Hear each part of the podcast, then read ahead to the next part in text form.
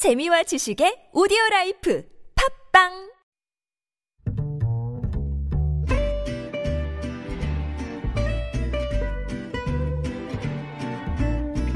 Good evening, everyone. Welcome to the evening show. 문재인 대통령이 오늘은 시진핑 주석 그리고 내일은 아베 총리와 정상회담을 가지며 크리스마스 외교전에 돌입했다는 소식이 들어와 있고요. 또 코리아 몬스터 류현진 선수죠. 한국인 투수로 최고액을 받고 토론토 블루제이스와 4년 계약을 했답니다. 계약금이 한화로 무려 929억 7,600만 원. 아, 많은데요. 역시 우리 류현진 선수입니다. 그리고 김택진 NC소프트 대표가 정규직, 계약직, 파견직 그리고 인턴까지 전 직원에게 특별 격려금 300만 원씩을 지급한다고 합니다. 리니지 2M 출시와 흥행에 대한 성과급이라고 하는데 아 부럽습니다. 연말에 이런 좋은 소식들 많이 전해드릴 수 있기를 바라면서 김지윤의 이브닝쇼 시작합니다.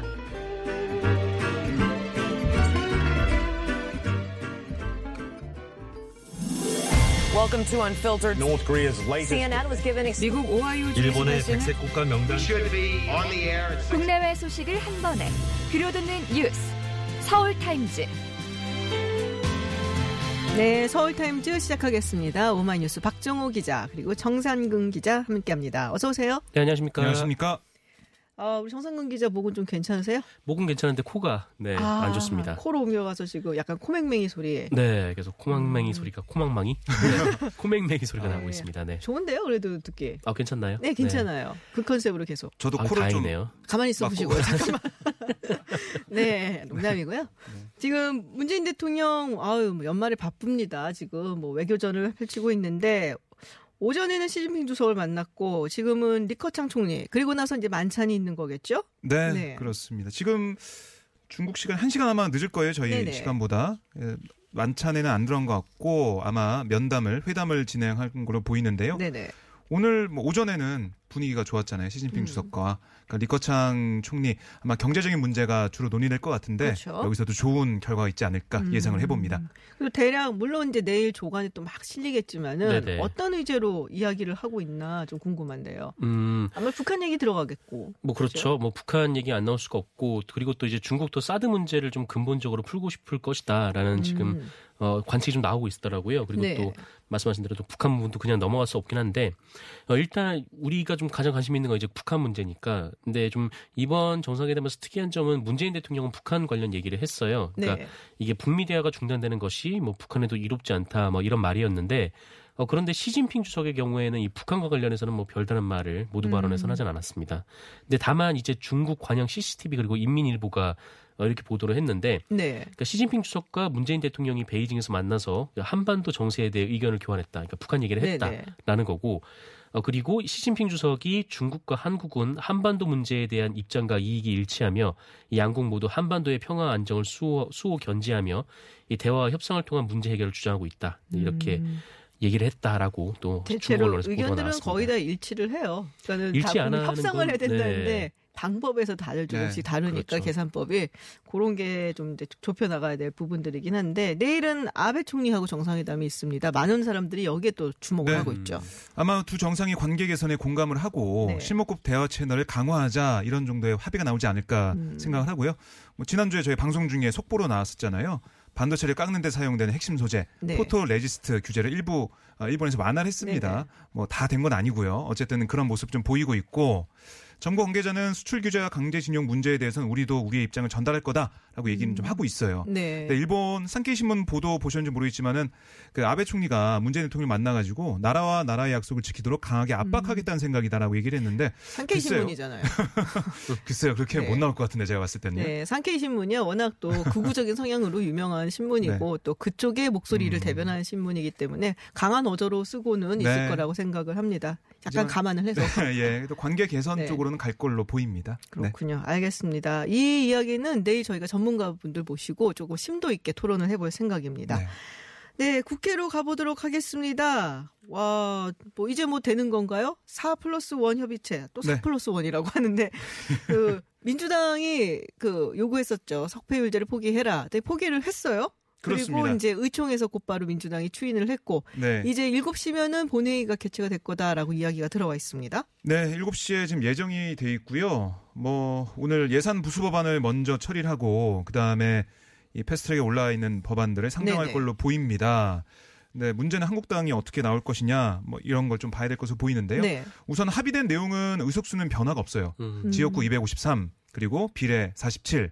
근데 연동의 비례대표 의석이 아, 비례대표 47석 가운데 아, 30석에만 연동률 50%를 적용하는 걸로 이렇게 합의가 음. 됐어요. 그 부분은 조정이 또 된 거네요. 원래 250에서 50이었는데 맞습니다. 예. 이게 253, 40제. 그러니까 현행 지금 지역구와 비례대표의 네. 그 분류 고, 그대로 예, 그대로 예, 그대로 가는 거네요. 예, 그대로 갖고 어. 지역구나 비례도 그대로 간 겁니다. 네. 그러니까 이게 거슬러 올라가면 2016년에 어, 이 선관위에서 얘기한 건 뭐냐면 지역구 2대 비례표 1, 2대 네. 1로 만들려고 했거든요. 그러니까 지역구 200석에 비례표 100석으로 가야 되는 게 권고 아니었는데 네. 그게 원안에서 225대 75로 갔다가 뭐 250에 50까지 왔는데 그냥 253대 47로. 제자리로 갔어요. 이게 좀 아쉬운 부분이다라고 뭐 볼 수는 있을 걸로 보입니다. 음. 저는 비례성을 강화하는 쪽으로 가야 되는데 그리고 연동형 비례대표 의석 이걸 30석만 한다는 거. 네. 다 적용하는 게 아니라 캡을 씌웠다는 거. 음. 이 부분 어, 군소 야당들이 좀 불만을 가질 만한 부분이에요. 석패율제도 그렇고. 네, 지금 네. 그러니까는 어떻게 보면은 비례대표 그리고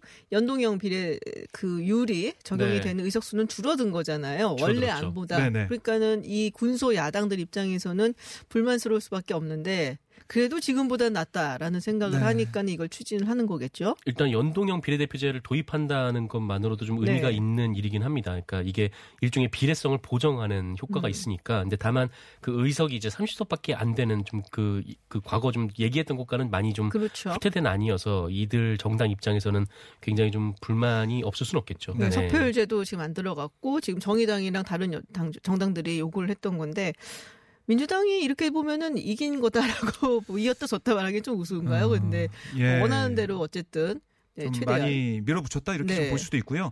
정의당 오늘 아침에 이 분위기가 네네. 좀 침울했습니다. 아, 아, 그러니까 원래는 국회 본회의 그 본회의장, 그러니까 국회 본청 앞에서 네네. 농성했잖아요. 거기서 오늘 회의를 안 하고 안에서 했어요. 그러면서 음. 자 이제 오늘 처리하겠다. 선거제도 개혁의 초심과 취지로부터 너무 멀리 왔고 비례의석 한 석도 늘리지 못하는 이렇게 미흡한 안을 국민에게 내놓게 된데 송구스럽다.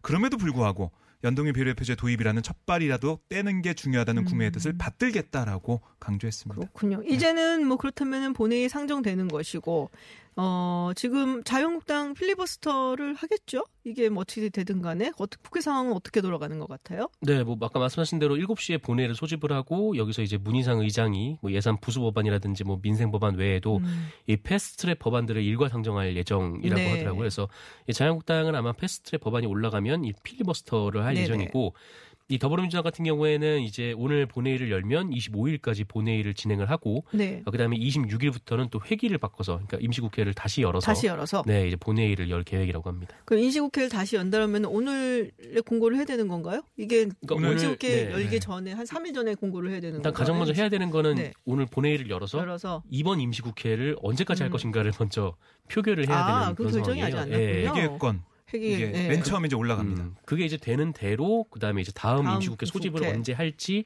그거를 이제 그 여- 예. 그 원내에서 협상을 음, 하겠죠. 뭐 살라미 뭐 그 얘기가 다시 나오겠군요. 네. 깍두기가 이제 깍두기. 어, 예. 이인영 대표 말에 의하면은 깍두기가 나올 것이다. 그러니까 한국당 입장에서는 오늘 회계권부터 필리버스터 하고 싶은데 음. 하려고 했는데 문희상 의장이 어 그거는 필리버스터 안건이 아니다라고 얘기하고 있어요. 네. 거기에 대한 뭐 공방이 있겠지만 어쨌든 문희상 국회의장이 방망이를 쥐고 있기 때문에 그대로 회계권은 필리버스터가 안 되고 아마 음. 찬반 토론이 좀 있을 것 같아요. 네. 그렇게 하다가 회기를 결정하고 그다음에 예산 부수 법안 처리하고 그다음에 선거법 등등 패스트트랙 음. 법안을 상정하는 과정을 가지 않을까. 민생 법안을 먼저 올렸다가는 필리버스 걸려 있어요. 그러니까 선거법까지 못 갑니다. 그렇죠. 그래서 아마 전략적으로 선거법을 예산 먼저. 부수법안 다음에 올리지 않을까 이렇게 예상을 해볼 수가 있습니다. 음. 그러면 어떻게 할까요? 자유한국당은 그러면 비례 자유한국당이 나오는 건가요? 아 근데 이 비례 자유한국당을 만든다고 해도 굉장히 좀 복잡한 것이 네. 일단 자유한국당에서 비례 자유한국당을 그 홍보 활동을 못 합니다. 이게 선거법 위반이에요. 음. 그러니까 보수 유튜버들이 할 겁니다. 그렇죠. 근데 이 비례 자유한국당을 그 선전하기 위해서는 자유한국당이 이제 비례 대표들이 없어야 되는데 그렇죠. 그러면은 지금 남아 있는 그 다른 게 원래 이제 비례 대표 의석도 포기를 해야 되는 그런 상황이 30석 말고 이제 다른 의석에 대해서요. 그거를 음. 또 포기해야 되고 어 그리고 선거법에 따르면은 이 비례 한국당을 만, 만약에 만든다고 하면은 여기에 대한 홍보는 선거에 출마하지 않은 당직자가 할 수가 있는데 그렇게 되면은 황교안 대표 같은 경우에는 이 지역구에도 출마를 할 수가 없고 또 음. 비례대표에도 등록을 할 수가 없고 좀 아, 그런 그 얘기가 있더라고요. 황교안 대표가 비례한국당의 후보로 올라오겠다. 네. 네. 근데 비례한국당이 후보로 가면은 문제는 그 비례한국당이 몇 번이 되겠냐는 거죠.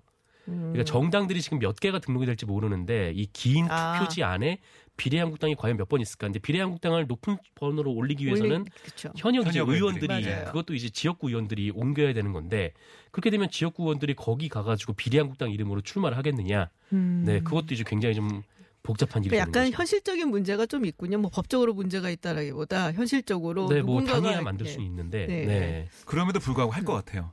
제가 볼 때는 아이디어는 신선하더라고요. 네. 막을 수, 막거나 뭔가 대응할 수 있는 방안이 네. 없기 때문에요. 비례한국당을 만들어서 음, 의석수 몇 개라도 건지겠다는 그런 의지가 좀 강한 걸로 보입니다. 그렇군요. 네. 내년 총선이 뭐 상당히 흥미롭게 돌아갈 것 같아요. 여러 수싸움이 일어나지 않을까. 네. 네, 좀 네. 지금 뭐 작은 야당들도 마찬가지고 자유한국당도 자유한국당대로 뭔가 좀 계산을 굉장히 많이 할 것 같은데 네. 하여튼 좀 두고 봐야 될 것 같습니다. 교통정보 잠시 듣고 다시 돌아 오겠습니다.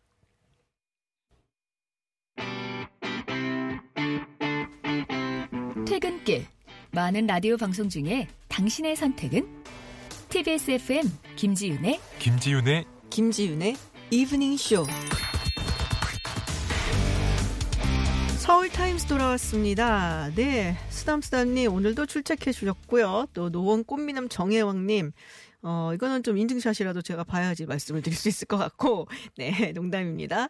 1858님 해외 여행 중이시라는데, 네, 무사히 여행 마치시고 26일 귀국하시길 바랍니다. 아, 오늘 오전 송병기 울산시 경제부시장이 긴급 기자회견을 했어요. 네, 최근에 경- 검찰이 확보한 자신의 업무 수첩 관련한 언론 보도에 대한 입장을 밝혔는데 잠시 좀 들어보시죠. 개인적인 대화까지 녹음하게 된 것을 보고 너무 놀랐습니다. 시장님과 저 둘만의 통화 내용이기에 분명 두 사람이 제보할 수는 없습니다. 검찰이 제 메모 중심, 특히 선거와 관련된 부분만을 추출하여 저를 조사했으나 지금 생각해보면 제 기억이 없거나 머릿속에 생각을 적었기, 적었기 때문에 사실이 아니거나 오류가 많을 수가 있습니다. 네, 지금 뭐 검찰이 통화를 감청을 했다라는 의혹을 제기하고 있는 것 같아요. 개인적인 대화까지 녹음이 되어 있다. 그래서 감- 굉장히 놀랐다라는 네. 얘기했고 시장님하고 저 뭐 송병철 시장이겠죠. 지금 둘만의 그렇습니다. 대화 내용인데 네. 어, 우리 둘이 제보 안 했으면 누가 했겠냐? 이건 감청된 것이다. 뭐 이런 얘기인 것 같습니다. 그리고 지금 자신의 어떤 메모 이게 네. 뭐 예전에 한 거고 뭐 개인적인 내용이라서 잘못될 수도 있다 라는 내용인데 그러니까 업무 수첩이 아니라 네. 메모, 일기 형식의 메모다 음. 이런 주장이었는데요. 네. 먼저 검찰의 도감청 의혹 여기에 많은 사람들이 주목을 좀 하고 있습니다. 음. 어떻게 된 거냐면 12월 20일에 송부시장이 검찰 조사를 받았습니다. 네. 검찰이 아, 막 얘기를 한 거예요. 2018년 3월 31일 그송 부시장의 행적에 대해서 얘기하니까 그 공공병원 관련해서 뭐 청와대 쪽에서 같이 뭐 회의했다 뭐 이런 음. 얘기를 하니까 그게 아니다. 그날 다른 걸 했다. 진술이 잘못됐다고 바로 잡으려고 할때 검찰이 갑자기 녹취록을 들려준 거예요. 음. 그러니까 근데 이 녹음 내용이 어 12월 6일 세 번째 진술을 마치고 12월 15일 송 시장과 통화한 개인 대화까지 녹음이 돼 있는 거예요. 어. 그러니까 나와 같이 대화했던 송 시장이 제보하지 않았는데 그럼 어떻게 한 거냐? 음. 검찰이 개인 대화까지 도감 청한 거 아니냐 이런 네. 의혹을 제기한 거예요. 어, 검찰 측에 뭐 반응이 없나요? 네, 반박이 나왔습니다. 네네. 아, 그 서울중앙지검 박세현 전문 공보관이 기자들에게 입장문을 보냈는데요. 해당 녹음 파일은 도청 또는 감청으로 입수한 게 아니다.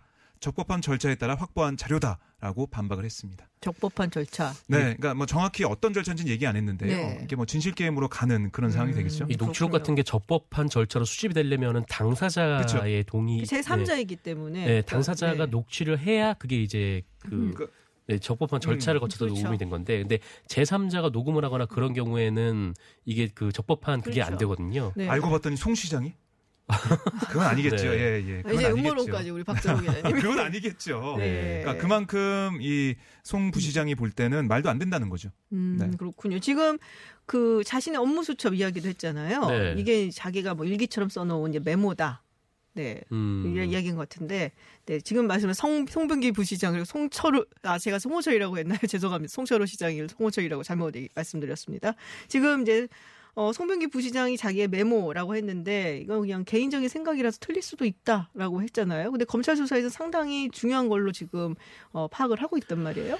뭐 검찰 수사도 그렇고 이제 네. 언론에서도 가장 중요한 이제 뭐 일종의 이제 smoking gun을 네, 네. 발견했다는 식으로 이제 보도가 계속 나오고 있는데 예, 검찰발 보도가 이제 상당히 많았습니다. 음. 예전에 이제 김영한 민정수석 수첩 같은 경우에는 직접 기자들이 입수를 해서 이거를 보고 네. 그다음에 그렇죠. 여기저기서 언론 보도가 쭉 나왔었는데 이거 같은 경우는 일단 검찰이 입수를 했고 검찰이 그 부분 그 중에 일부 내용을 언론에 이제 전달을 하는 것 같아요. 근데 그 관련된 기사가 쭉 나오고 있는데 어, 일단 지금 나온 거, 그러니까 지금 언론에서 보도된 것들, 뭐 대표적인 것들은 어, 일단 대통령이 임종석 비서실장을 통해서 이 송철우 울산시장에 출마를 요청했다, 뭐 이런 내용도 있었고, 그다음에 송병기 부시장이 이 청와대와 공약을 협의했다라는 부분도 있었고, 네. 어, 그리고 또 이 과정에서 김기현 전 시장이 추진하던 어, 공공병원이 이제 네네. 좌초가 됐다라는 내용도 있고, 어, 그리고 청와대가 임동호 전 민주당 최고위원에게 불출마를 권유했다. 네, 지금 음. 이제 가장 논란이 네, 되고 있는 그렇죠. 핵심적인 사안들이 네, 이 수첩을 통해서 나왔다 이렇게 보도가 되고 있습니다. 그 부분 있잖아요. 오늘 조선일보가 단독 보도를 했다고 네. 하는데 지금 말씀하신 그 청와대 네. 그리고 임동호 전 미국 민주당 최고위원 정확히 어떤 식으로 불출마를 권유했다. 이 부분이 좀 논란이 많더라고요.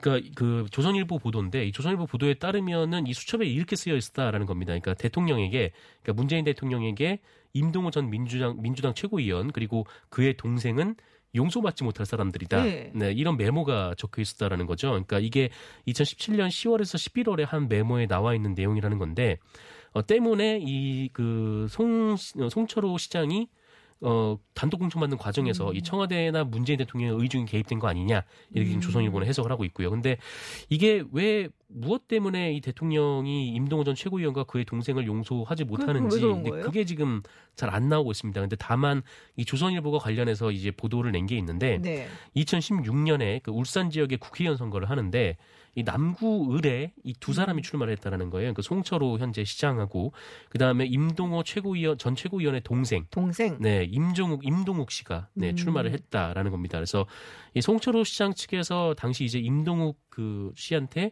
표가 갈린다라면서 후보 단일화 혹은 이제 사퇴를 요구를 했었는데, 음. 근데 이제 임동호 전 최고위원이 사실 민주당 소속이 아니라 무소속이었다는 거죠. 그래서 음. 뭐 임동호 전 최고위원은 아 내가 개입할 수 있는 게 아니다. 뭐 당 사람이면 어떻게 정리를 해보겠는데 이게 뭐 무소속이다 보니까 뭐 동생이라고 하지만 내가 어떻게 할 수 있는 게 없다라고 이렇게 얘기가 됐고 결국 이제 선거가 치러졌고 그다음에 여기서 이제 송철호 후보가 낙선을 했다. 음. 그것 때문에 이렇게 적혀 있는 거 아니냐라는 게이 조선일보의 주장입니다. 음, 그렇군요. 이게 이제 그 확실하게 밝혀진 건 아니지만 아마 그것 때문일 것이다라고 조선일보가 보도를 했다라는 내용인 것이죠. 네, 여기에 대해서 뭐 청와대 반박이 나왔는데요. 윤도한 수석이 조선일보가 어떻게 검찰이 확보하고 있는 업무 일제 내용을 알 수 있는지 의문이 제기된다 뭐 이런 음. 지적도 했고요. 네. 또 이 송병기 부시장의 수첩에 VIP란 단어가 있든 없든 대통령이 울산시장 선거에 개입했다는 보도는 전형적인 허위 보도다 라고 주장을 했습니다. 음, 그렇군요. 임종석 전 비서실장 최근에 지인에게 아마 검찰 조사를 좀 받게 될것 네. 같다라는 이야기를 했다고 해요. 뭐 그거는 근데 예상할 수 있는 바죠. 뭐, 뭐 저도 예상은 네, 하는데 네. 한국당이 고소고발했기 때문에요. 네. 검찰이 부르겠죠. 이 뭐 오사카 총영사직 이야기가 좀 왔다 갔다 하면서 네. 뭐 그런 부분도 아마 조사를 받게 그렇습니다. 뭐 의혹이 제기된 건 다 검찰에서 조사할 것으로 보이는데요. 음, 근데 이게 사실 임종석 측 그 전 최고 아 그 전 실장? 측에서는 네. 좀 황당하다고 해요. 음. 그러니까 이게 친구라고 얘기는 했는데 네. 임동호 어, 전 최고위원이 그럴 만한 친구 사이가 아니라는 거죠. 아 그러니까 그래요? 친구가 아니면 뭐 동지라고는 뭐 볼 수 있겠지만 친구 친구는 뭐 1년에 몇 번씩 만나서 친한 사이가 친구가 아니냐 뭐 그런 얘기도 나오고 음. 있고요. 그러니까 조금 억울하다. 뭐 실제 상황과 좀 다르게 알려지고 있다 이런 음. 얘기를 하더라고요. 쉽게 말하면 굉장히 친한 사이는 아니다 뭐 이런 건가요?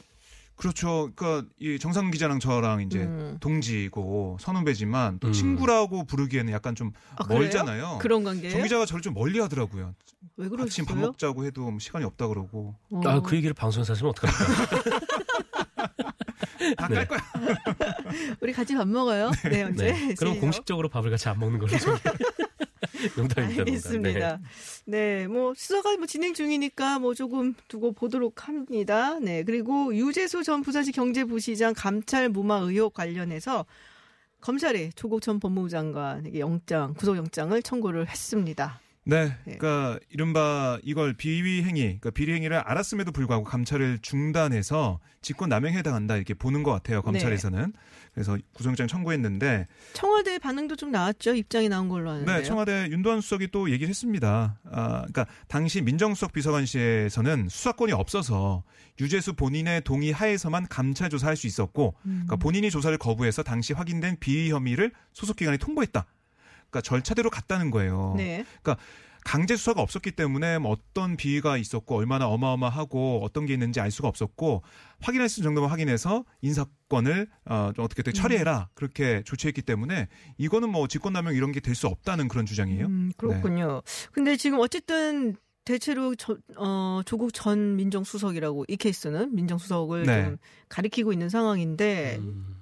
목요일부터 영장, 영장 실질 심사가 있다고 합니다. 법조계 전망은 어떻게 나오고 있나요?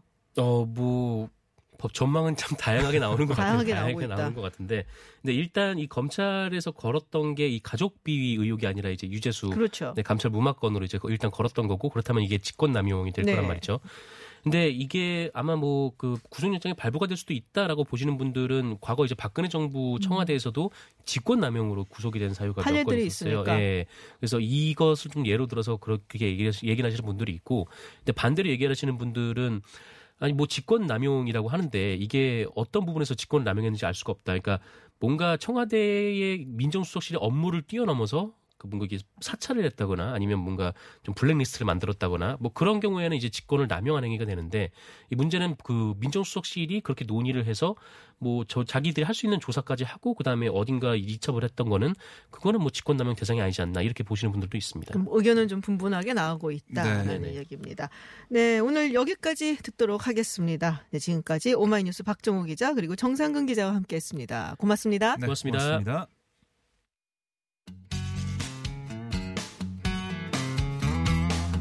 매주 월요일에서 금요일 저녁 6시 20분부터 8시까지 만나는 김지윤의 이브닝 쇼. 라디오 생방 스튜디오가 궁금하신가요? 지금 바로 유튜브에서 TBS FM으로 들어오세요. 때로는 진지한, 때로는 신나는 스튜디오의 생생한 모습 보실 수 있습니다. 국제 정치 전문가 김지윤 박사가 진행하는 이브닝 쇼. 매일 새로운 뉴스로 여러분의 저녁길을 함께합니다.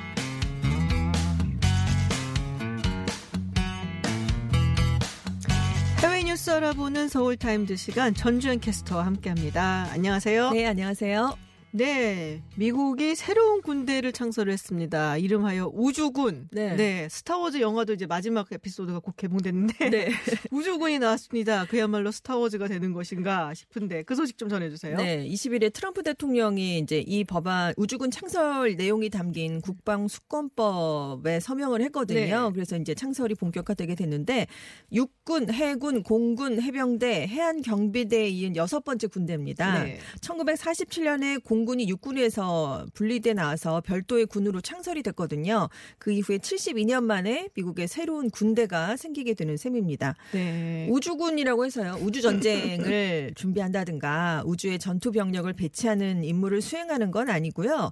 중국 또 러시아와의 우주 개발 경쟁에서 미국의 우위를 유지하고요. 우주 영역에서 발생할지 모르는 안보 위협을 차단하는 게 주요 목적입니다. 그렇죠. 지금 사실은 이제 1947년이라고 하셨잖아요. 네네. 그러니까 2차 세계 대전이 진행이 되고 그 끝나자마자 미국이 깨달은 게 아 이제는 공군력의 시대구나. 네. 그러니까는 예전에 뭐 해군이 최고다 뭐 이런 시대도 있었고 그래도 그렇죠. 마지막에는 육군이다 했는데 네. 결국에는 그 당시에는 그제 뭐라고 해야 되나 전투기 기술이 막 발전하다 네네. 보니까 이제 굳이 뭐 가까운데 육군을 포진시키고 이런 것보다 결국에는 공군이 공습으로. 강력해야 된다. 네. 그래서 그런 생각이 있었고, 그러니까 지금 미래를 보는 많은 사람들은 사실은 우주, 사이버 네. 이두 가지가 결국에는 전쟁 전장이 될 거다, 그렇습니다. 전쟁터가 될 거다라고 보고 있죠. 새로운 전쟁장으로 네. 떠오르고 있다. 이걸 뭐 에스퍼 국방장관도 얘기한 적이 있고요. 뭐 인공위성을 활용한 뭐 군대가 정확히 목표를 타격할 수 있게 돕는다든가 적국의 미사일 발사 탐지 같은 정보를 수집하고 통신이나 기상 정보 수집용으로도 또 위성을 활용할 수 있고 여러 가지 역할을 할 수가 있습니다. 트럼프 대통령이 우주에서 미국의 우위는 절대적으로 중 요하고 우리가 앞서 있는 건 맞는데 충분히 앞서고 있진 않다. 음. 이렇게 얘기를 하면서 그래서 이제 우주군을 만들겠다 얘기를 한 건데요. 일단 공군 산하에 설치된 우주 사령부를 지원하는 역할부터 서서히 시작할 예정입니다. 아직까지는 이제 공군 소속에 있는 거고 네. 트럼프 대통령이 처음에는 별로 탐탁지 않아 했어요. 그렇죠. 예, 우주 병력에 대해서 네. 뭐 필요해? 그 나사도 막 줄이 줄이고 축소하고요. 감축시키고 막 이랬는데 어, 최근 들어서 생각이 좀 많이 바뀐 것 같더라고요. 네. 그래서 전폭적으로 지지를 하겠다라고 얘기를 하고 있고 그렇습니다.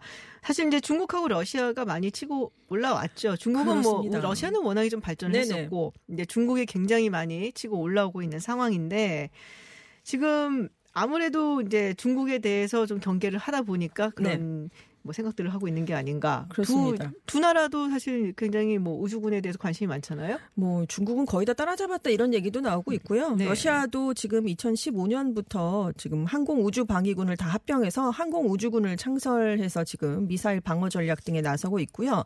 중국이 지금 27일에 최대 규모인 창정 5호 로켓을 발사합니다. 음. 내년에는 우주기지 모듈을 발사하고 미국, 중국 다 내년에 화성에 무인 탐사선을 보낸대요. 그래서 내년에는 우주 패권 경쟁이 본격화될 오. 전망입니다. 지금 워낙 중국이 뭐 유인 우주선 발사라든가 달 탐사에서 40년 이상 미국에 뒤처져 있었는데 네. 이제 우주기지 모듈까지 발사를 하게 되면 미국을 거의 다 따라잡는 음. 셈으로 지금 평가가 되고 있다고 해요. 왜냐하면 엄청나게 투자를 하기 때문입니다. 지금 사실 이제 달 탐사 같은 건 안 하거든요. 네. 별로 볼 것도 없고 가져올 것도 없고 그렇습니다. 그러니까 근데 이제 이거를 좀 열심히 해갖고 거기다 사람을 네. 또꼭 보내야겠다라고 유인 생각하는 우주선을. 유일한 국가가 이제 사실 중국이죠. 중국이었는데 너무 이제 중국이 치고 올라오니까 지금 우주 프로젝트를 다 연기하고 추저, 축소했었는데 미국도 음. 3월에 유인 탐사, 달 탐사, 유인 네. 탐사 계획을 발표를 해서 2028년에서 2024년으로 그 계획을 단축하겠다 이런 발표를 내놓으면서 지금 발빠르게 대응을 하고 있습니다. 그렇군요. 뭐 러시아도 뭐 지금 뭐 극초음속 네. 미사일 개발을 하고 하여튼 뭐 여러 가지로 첨단 미- 기술들을 지금 도입을 해서 국방력을 지금 쌓아가고 있는데 그 덕분에 미국 공군의 조종과 전, 조종사 전성 시대는 끝난다. 뭐 그렇습니다. 이런 얘기도 요새는 다 무인이거든요. 그러니까요. 네. 그러니까 뭐 굳이 사람이 그러니까 조종사가 타는 전투기가 가서 폭격을 하는 게 아니라 네. 그냥 보고 두, 드론이라든가 무인 폭격기로 얼마든지 다 요격을 할 수가 있다는 거죠. 그래서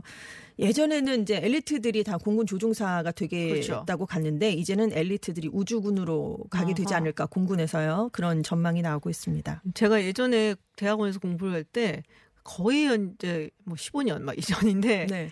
그 당시에 그 대학원에서 그 박사 과정을 밟던 공대생들 특히 이제 항공우주공학과 네. 공대생들이 대학원생들 뭐 박사 과정, 석사 과정 밟던 사람들이 뭘 했었냐면은 무인 비행기 두 개를 날려갖고 공중에서 급유하는 거를 아. 프로젝트를 했었어요. 네네. 대학원들이 네. 대학원생들이 그러니까 얼마나 지금 발전을 했겠습니까? 그게 그렇습니다. 무려 뭐한 15년 와. 이상 전인데 네. 그래서 굉장한 발전을 이루었 것이라고 생각을 하고 그래서 사실은 앞으로는 이제 뭐랄까 조종사가 타고서는 뭐 전투기를 몰고 가서 뭐 이런 네. 건 시대는 거의 끝났다라고 네. 보는 게 그렇습니다. 맞을 것도 같습니다. 네, 다음 소식 이야기를 좀 해보겠습니다. 가톨릭 교계 이게 사실은 항상 고질적인 문제였잖아요. 네. 그 가장 악명 높은 사제들, 그 아동 성학대, 성학대 의혹이 제기된 그리스도의 레지오 수도회가 창소 후 80년간 정말로 관련 범행들이 굉장히 만연해 있었다라는 사실을 인정을 했다. 여태까지 그렇습니다. 인정 안 했거든요. 내부 네. 조사를 그동안 벌여왔는데 21일 밤에 드디어 그 결과를 발표했어요. 음. 수도에 소속 33명의 신부가 아동 성학대 범죄를 저질렀고요. 피해자가 총 175명으로 집계됐습니다. 대부분 11세에서 16세 사이의 어린 소년들이 피해자였던 것으로 조사가 됐고요. 이 중에 최소 60명이 이 수도회를 설립했던 마르시알 위, 마시엘에 의해서 성학대를 당한 것으로 지금 조사가 됐어요. 다른 가해 신부 32명 가운데 현재까지 18명이 이 수도회에 있었다고 네. 합니다. 5명은 사망했고 9명은 사제복을 벗었거나 수도회를 떠난 시점인데요. 지금 마시엘이라는 사제가 로마 가톨릭 역사상 가장 추악한 아동 성애자로 거론되는 인물이에요. 그래서 아, 바티칸에 의해서 이 사실이 밝혀진 이후에 2006년에 교계에서 쫓겨났습니다. 아. 2008년에 이제 사망을 했는데 사망한 이후에도 자녀가 3명이나 있었고 뭐 어이구. 이런 것- 것들이 추가로 드러나기도 했어요. 근데 이제 이번 조사 결과를 발표로 이 조사 결과도 충격적이지만 진상을 규명하라는 얘기를 굉장히 받아왔는데 네. 교황청이 과거에 굉장히 미온적인 태도를 보였거든요.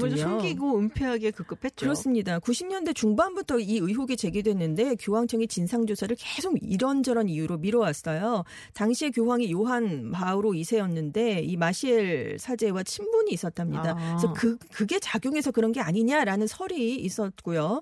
그래서 베네딕토 16세가 교황에 즉위한 이후에 이 마시엘 사제가 수도회 총장직에서 물러나게 됐습니다. 그렇군요. 네, 그래서 교황청이 2010년부터 이 수도회를 넘겨받아서 내부 개혁 작업을 진행해 왔습니다. 음, 이게 참 고질적인 문제인데 네. 사실 가톨릭 교구에서 많이 좀 숨기는 그런 태도가 많았고 영화 보셨어요? 그 스포트라이트라는 영화. 아니요, 아니요. 예, 그게 이제 이거를 다루는 네네. 영화거든요. 네. 당시에 이제 보스턴 글로브지 어, 보스턴의 교구. 예, 네. 유명한 그 언론지죠. 네. 그 신문사에서 이런 이제 카톨릭 교계 이제 보스턴 그 주변의 카톨릭 교계에서 이런 일이 일어나고 네. 있다라는 것을 밝혀낸 네. 예, 그 일련의 과정을 담은 이제 실화에 어, 기반한 영화였었죠. 영화였는데 네. 그 당시 사실 이 일이 벌어질 때 그 당시 제가 보스턴에 있었어요. 아, 네. 어마어마한 스캔들이었었어요. 아, 그럴 수밖에 예, 없었을 굉장히 것 좀. 보수적인 네. 성향이 또 있는 편이라서 네. 보스턴 같은 경우는 근데 이게 거기뿐이겠냐라는 얘기도 굉장히 많았고 많았죠. 그래서 지금 모르겠습니다. 이게 어, 로마 카톨릭이 어떻게든 좀 쇄신의 네. 모습을 보이려고 하니까 이런 일도 이제 뭐 스스로 인정을 좀 하고 바꿔야겠다라는 얘기도 하고 네네. 뭐 그래서인지 모르겠지만은 이제 수도사들이 뭐 결혼을 하는 것, 네. 허락하는 것 이런 것도 좀 검토를 해볼 일부. 만하다는 이야기도 좀 네. 나오고 있습니다. 브라질 일부 지역에서는 이미 결혼한 사제를 이제 허용하자 해서 허용하겠다 뭐 이런 얘기가 나오기도 했었죠. 네, 프란치스코 교황이 또 좀 약간은 개혁적인 교황으로 우리가 생각을 하고 있잖아요. 네, 카톨- 2013년에 네. 즉위를 했잖아요. 그래서 교황청 관료 조직의 혁신, 변화 이런 것들을 많이 추진해 왔는데 지금 보수적 관료들이 조직 보호를 더 우선하면서 문제가 많이 불거졌거든요.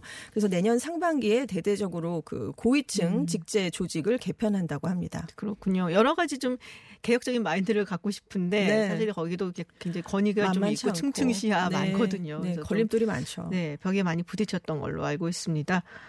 네, 다음 소식은 미국의 black ice. 우리도 지금 black ice 때문에 굉장히 사고가 많이 나서 네네. 많은 분들이 걱정하고 계시는데 미국에서도 69중 추돌 사고가 어마어마한. 사고가 지금 버지니아주의 네. 고속도로에서 22일에 발생을 했어요. 오전 7시 51분쯤이었는데 음. 당시에 도로에 안개가 잔뜩 끼어서 운전자들의 시야가 또 짧았다고 합니다. 아. 근데 다리 위였거든요. 그래서 black ice가 지금 주요 원인으로 파악되고 있는데요. 목격자들이 차들이 black ice 위에서 미끄러져서 회전하는 것을 많이 봤다라고 네. 얘기했고 근데 안개 때문에 추돌 사고 상황을 미처 알아차리지 못하면서 음. 계속 추돌이 연쇄 적으로 일어났고요. 브레이크도 미리 밟을 수 없었다라는 얘기를 했습니다.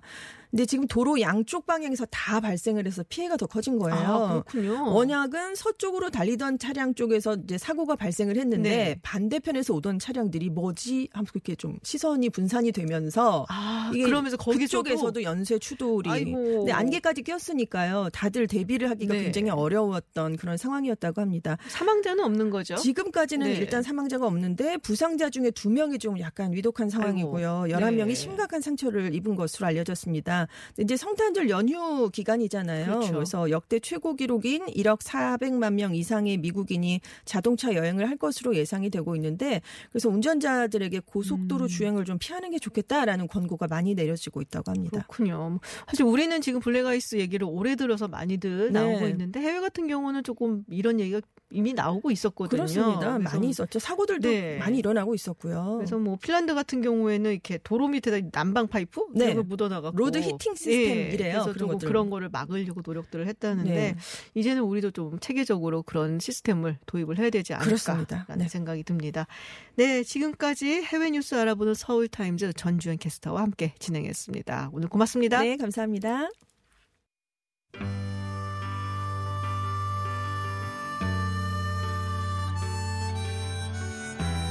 네, 1, 2부 끝곡으로 홀리스의 He Ain't Heavy, He's My Brother 들려드리면서 저는 7시에 픽으로 돌아오겠습니다.